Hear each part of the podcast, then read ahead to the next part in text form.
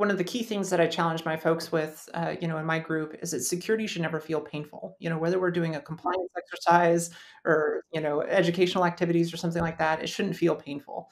Um, we should be, you know, constantly engaged. It, it shouldn't be an annual event. It should just be a continuous process that we we reflect across the organization.